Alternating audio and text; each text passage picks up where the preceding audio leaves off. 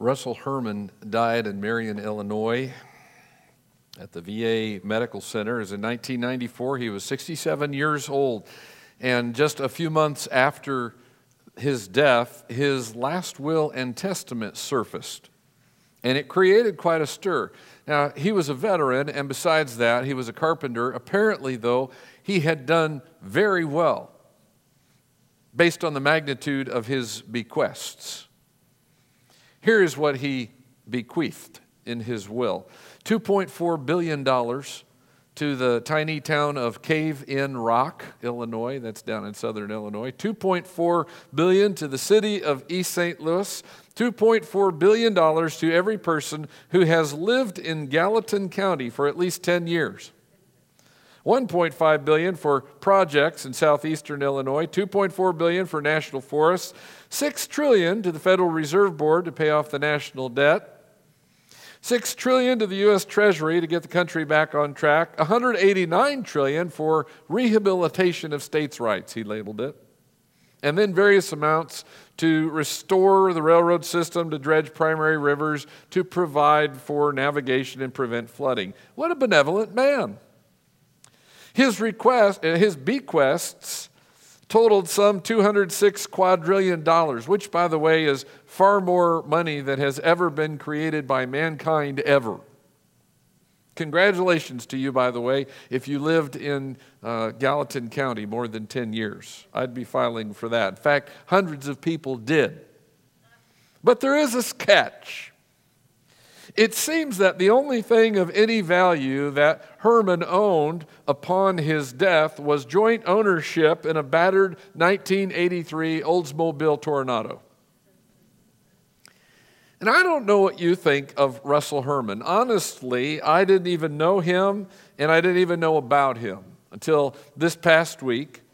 But Herman's last will and testament reminds me of that level of letdown that you and I are getting used to when it comes to things that are promised and whether or not they actually happen. Run down the list of letdowns that you have that have to do with unkept promises, unmet expectations, outright deceit, and then make a list of something besides politicians. You know, like marriage, business, friendship. Just trying to be a wise consumer. Caveat emptor. Have you heard it? Let the buyer beware. Why? Because someone's selling something, and their goal in selling it is to make a profit. And sometimes that's more at your expense than at your benefit. Beware. So I'm not overly surprised that the erosion of truthfulness has made more people skeptics when it comes to God's promises, too. And that's a problem. Eternity is an area of life where I need to be sure I can rely on truth. You know, it is one thing for me to feel like Sam's Tire Center isn't fulfilling their road hazard guarantee like they're supposed to for my tire that got a nail in the sidewall and can't be repaired, but I am fine with this now. But when I am looking at where I'm going to spend forever, I need to be sure. Do you? We're in chapter 15 of Genesis.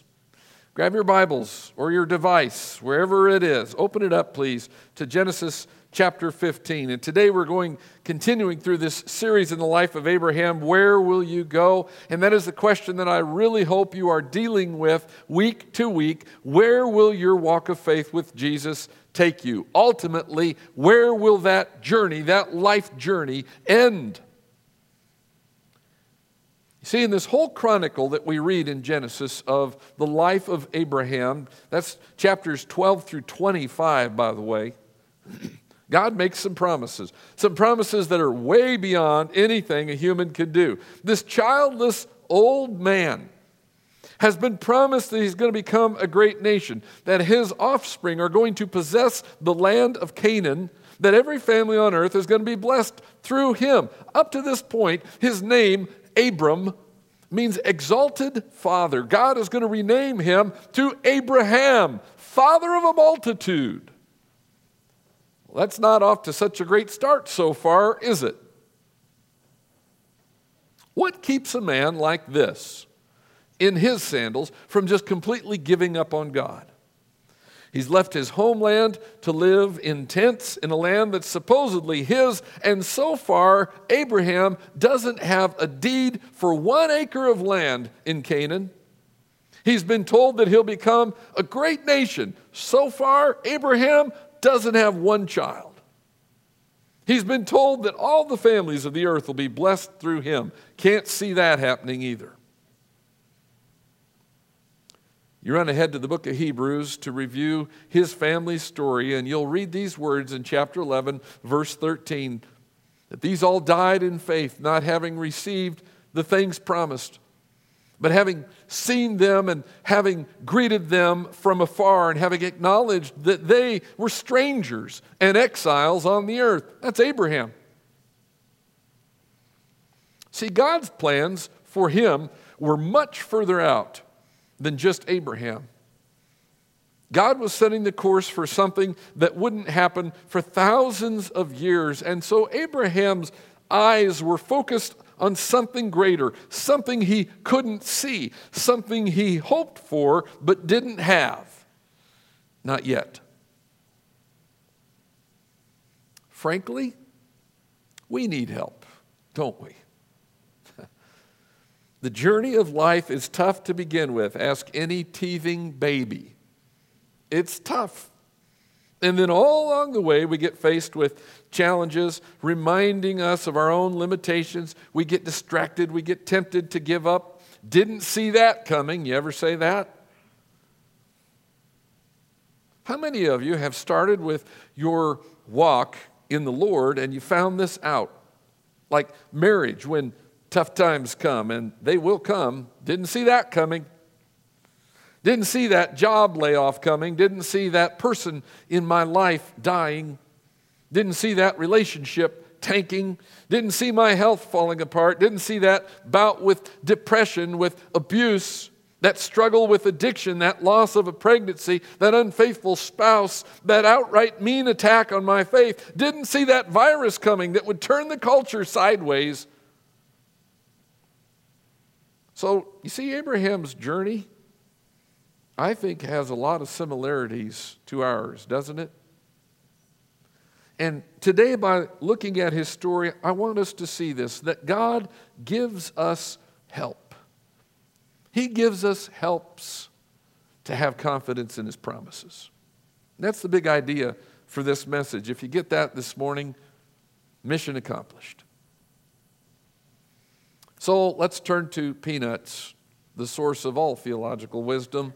Lucy and Linus are staring out the window, watching it rain. Lucy says to Linus, "Boy, look at it pour. What if it floods the whole world?" And Linus, in his wisdom, says, "It won't." In Genesis 9, God promised Noah that it would never happen again. The sign of that promise is the rainbow.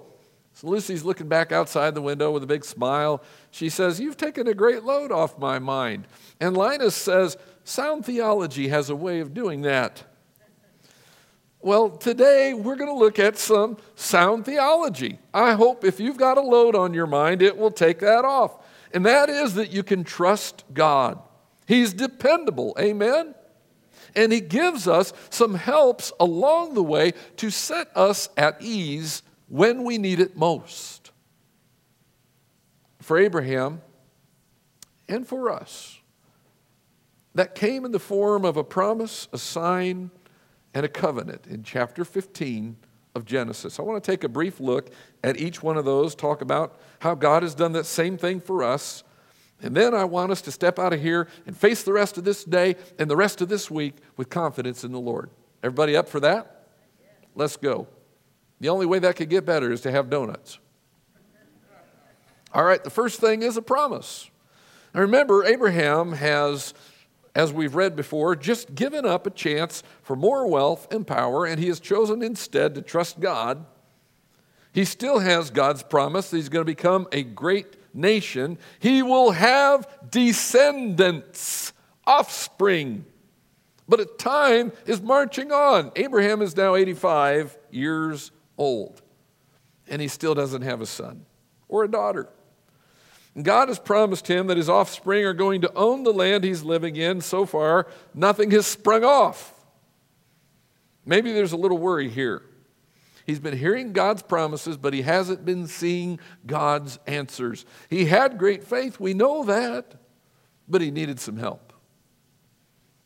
Apparently, this tells me, apparently you can be a person of great faith and still have a need for God's encouragement from time to time. Is that possible? God knows that. Chapter 15, verse 1. After these things, the word of the Lord came to Abram in a vision. Fear not, Abram. I am your shield.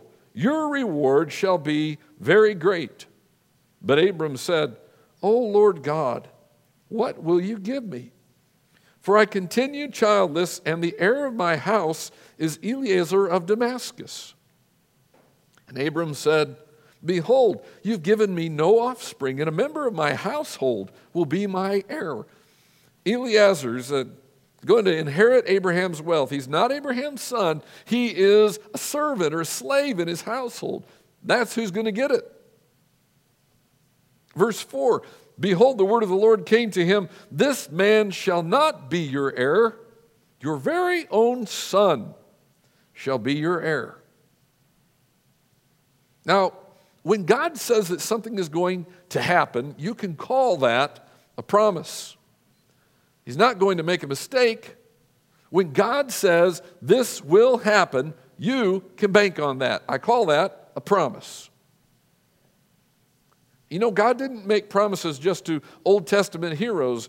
Peter says in 2 Peter 1 that he has granted to us his precious and very great promises, so that through them you may become partakers of the divine nature. Now, right now, just where you're sitting, whether you're at home, online, or here with us personally, how many of those promises can you think of that God has made? Just think of one, all right?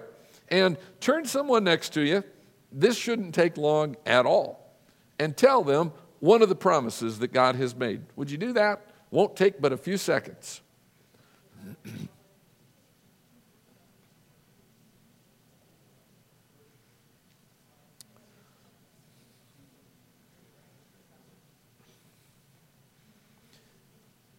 I hope that what you're having trouble with is which one should I share, right? I mean, wouldn't it be a neat project to just go through the whole Bible and count all of the promises in God's Word? That'd be a great project to work on this week. Wait, Dr. Everett Storms of Ontario has already done that. Shoo! He counted, get this, a total of 8,810 promises in the Bible. 7,487 promises are from God to man.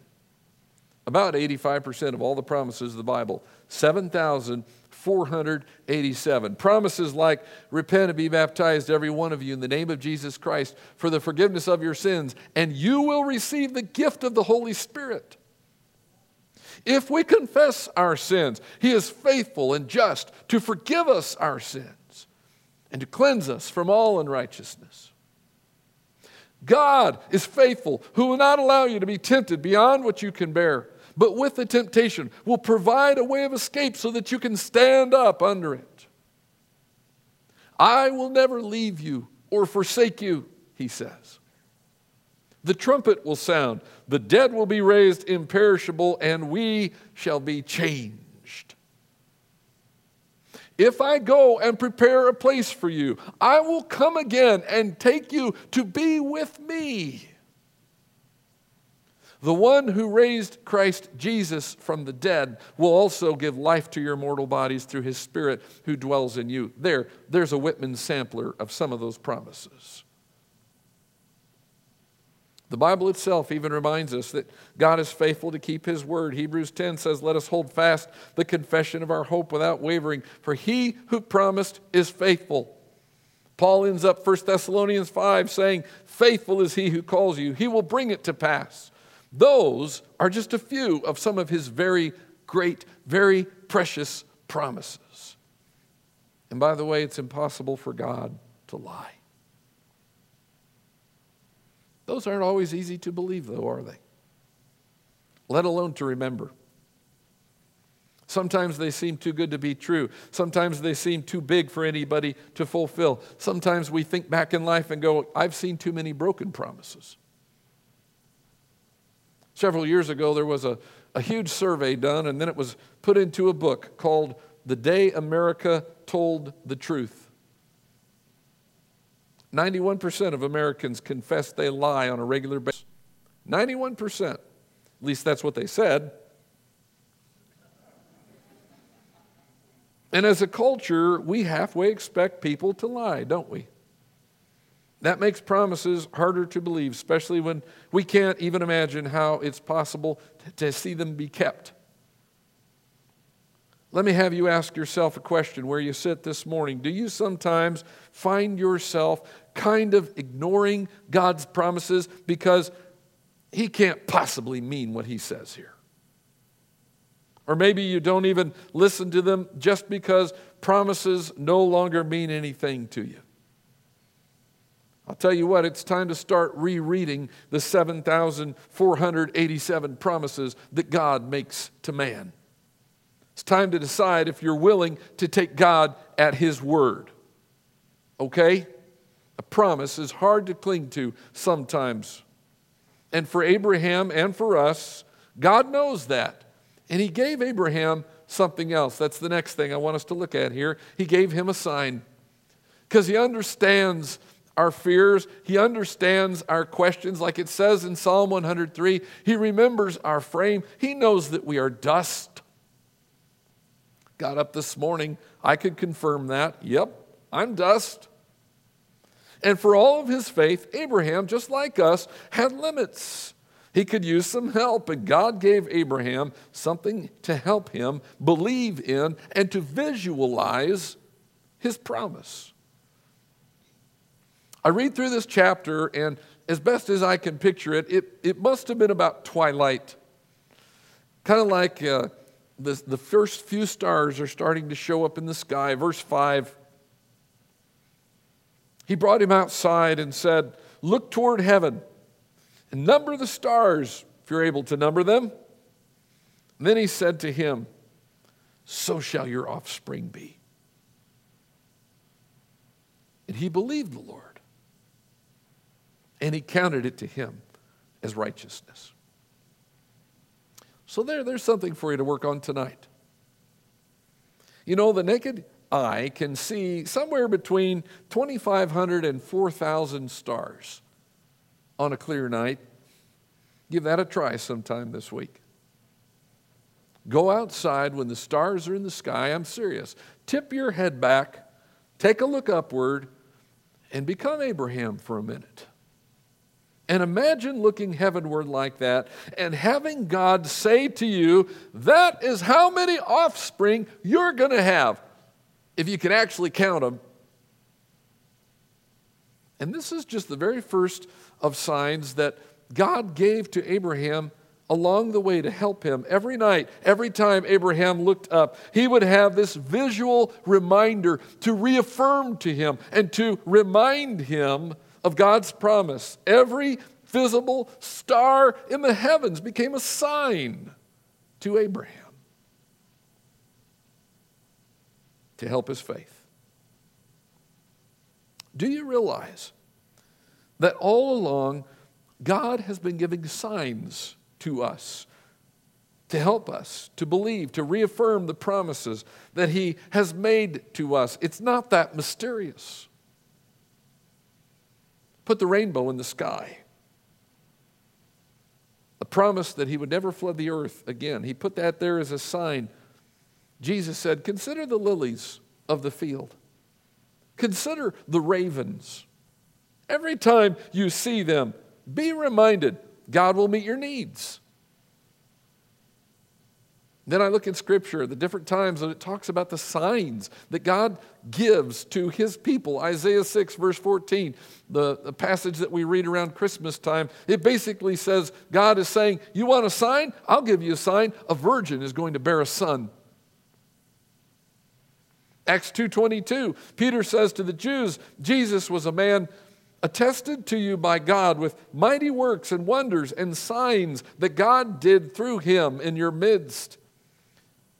There are three verses, 2 Corinthians 1:22, 2 Corinthians 5:5, Ephesians 1:14, where there is a word used to describe the Holy Spirit living inside of us. And it describes him as God's down payment, God's earnest money, a sign that God is going to follow through on what he has started in you.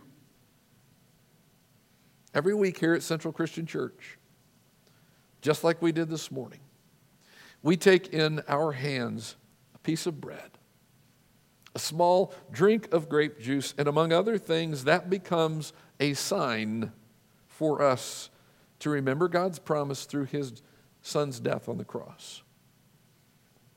You see, all along the way, along with his promises, God has been giving us signs to help us understand, to help us believe what he has promised. When Abraham looked up at the stars and listened to God, he put his hands in his robe pockets and he said, "I believe it." And God credited that to him as righteousness. Boom!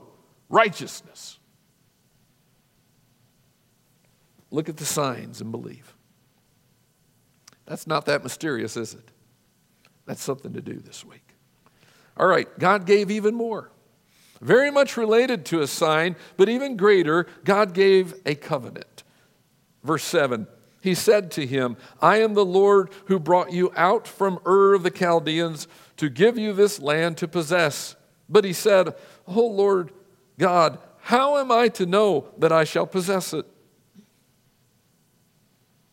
And I'm reminded of the story of a man who came to Jesus seeking help, and in his desperation, he said to Jesus, "If there is anything that you can do, help us." Jesus said, "If there's anything I can do," all things are possible for him who believes. And that father in his struggle says to him, "Lord, I believe, help my unbelief." That reminds me of Abraham here. Abraham is this man of great faith. He believes God. He wants to believe God, but even then, he doesn't understand the how of it. And doubts plague his human mind that just can't see how it's humanly possible. I want to start reading here in verse 9. Try to visualize the description of this scene. It's a little odd. We'll talk about it. He said to him, "Bring me a heifer 3 years old, a female goat 3 years old, a ram 3 years old, a turtle dove, and a young pigeon." And he brought him all these, cut them in half, and laid each half over against the other. But he did not cut the birds in half. And when birds of prey came down on the carcasses, Abram drove them away. As the sun was going down, a deep sleep fell on Abram. And behold, dreadful and great darkness fell upon him. Then the Lord said to Abram, "Know for certain that your offspring will be sojourners in a land that is not theirs, and will be servants there, and they will be afflicted for 400 years. But I will bring judgment on the nation that they serve, and afterward they shall come out with great possessions. As for you, you shall go to your fathers in peace. You shall be buried in a good old age. And they shall come back here in the fourth generation, for the iniquity of the Amorites is not yet complete." When the sun had gone down and it was dark, behold, a smoking fire pot and a flaming torch passed between these pieces. That's kind of an odd scene, isn't it? This was a covenant ceremony. It's actually fairly common to the Chaldeans, the land that Abraham had come from. The technical term, by the way, was to cut a covenant. An animal or animals would be divided in half, and those slaughtered animals would be laid down, and the two parties of the covenant would go between them and pass between those slaughtered animals. It was a way of saying this is a very serious life-binding event that we are participating in. Look at verses 18 to 21. And for the very first time, God's promise to Abraham is now elevated to this level where he calls it a covenant. God has cut a covenant with Abraham. Now, I don't have the time to detail all the strength and all the details of a covenant, but let me say this. Covenants are sworn by solemn oaths. They involve an exchange of life. They are for loyal, sacrificial love. They're permanent by design. And they add a stronger binding dimension to relationships. So this covenant is laid out by God in God's terms, not by mutual agreement. It's based on grace. It's not based on reciprocation. God doesn't gain anything in this that he doesn't already have. In fact, God is placing obligations on himself. God is binding himself. Abraham's the one who gets guaranteed wonderful things. Think about that. And still, Abraham had to respond. Remember, Abraham believed God and it was credited to him as righteousness. In this story, Abraham still had to get the animals, slaughter the animals, cut them, lay them out. He drove off the birds of prey. And as he continued down the road of life where God was sending him, Abram continued to believe God, continued to follow his lead. And even though he didn't fully understand, Abraham believed God. This covenant helped Abraham realize the reliability of God shouldn't be measured by man's limited possibilities. Abraham would have a son. Now think with me of another covenant that God has presented to everyone, not just Abraham. It's not only a promise, although it is, and it's backed up by signs, but it is also now a covenant sealed with precious blood. And we receive it in the very same way that Abraham was reckoned righteous in God's eyes, through faith. That is, we believe that God will do what God has said he will do. And our actions show that. Do you believe that God will do as he says? God says that he will punish sin. He says that the payment for sin, all sin, is death. Do you believe that? God says also that he sent his only son into the world, just like we heard from Steve a little bit earlier, to become sin on our behalf so that we could be forgiven. Do you believe that? He promises to take us to be with him. Everyone who has placed themselves under the powerful blood of Jesus Christ, the blood of his new covenant. Do you believe it? Do you believe that God will do as he says? You know, in Romans chapter 4, Paul looks back at this story of Abraham's life. And he says there in verse 7, a quote from Psalm 32, "Blessed are those whose lawless deeds are forgiven and whose sins are covered. Blessed is the man against whom the Lord will not count his sin." Well, God has given us promises. He's given us the promise of salvation for those who accept him. There are a lot of people, by the way, who are banking on that promise. I'm one of them. He's given us signs. He's given us these things to remind us of him, to help us believe. The stars at night, the changing seasons, the power of storms, the songs of birds, a baby discovering the world. Those things aren't that crazy, are they?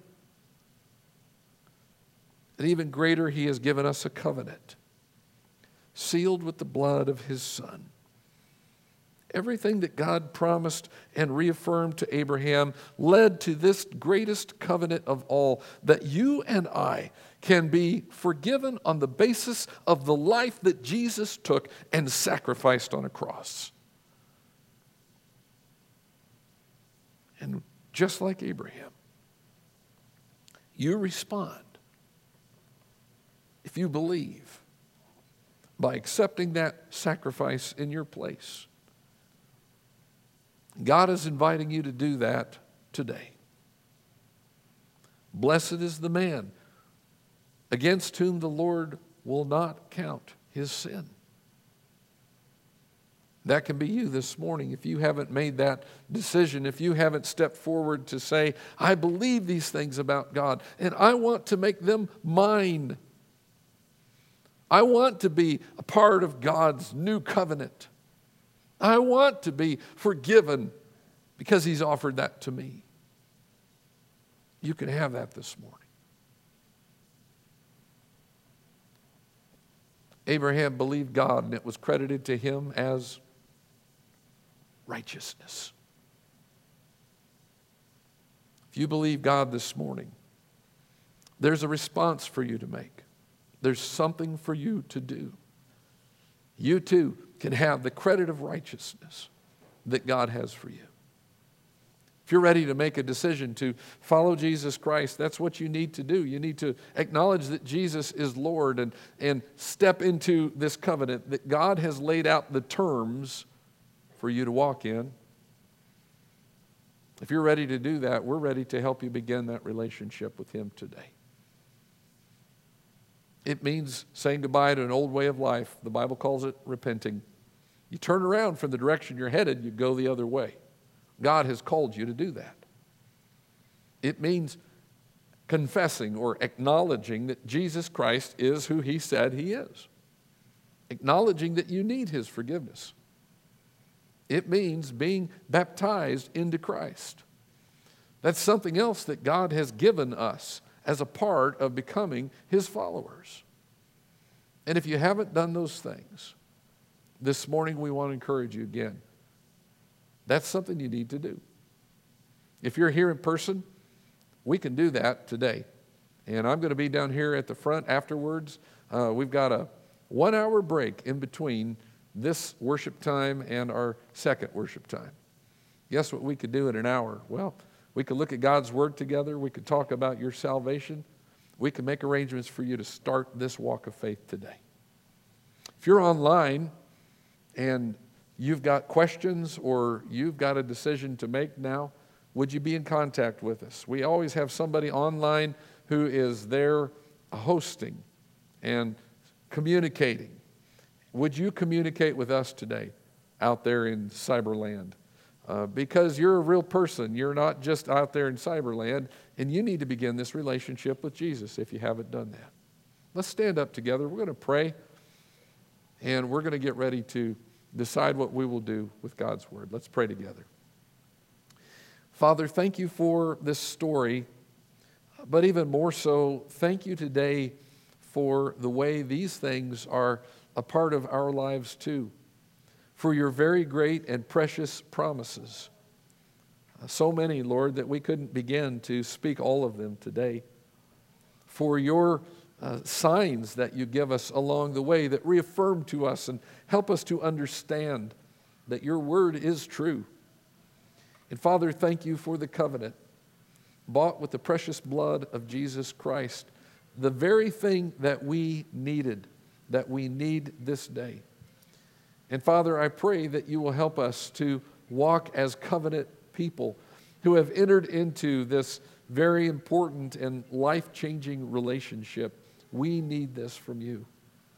So, Father, help us now to make choices, to make decisions that will bring us close to you, that will make us in a right relationship with you, so that we too will have this credit of righteousness in our lives. We pray in Jesus' name. Amen.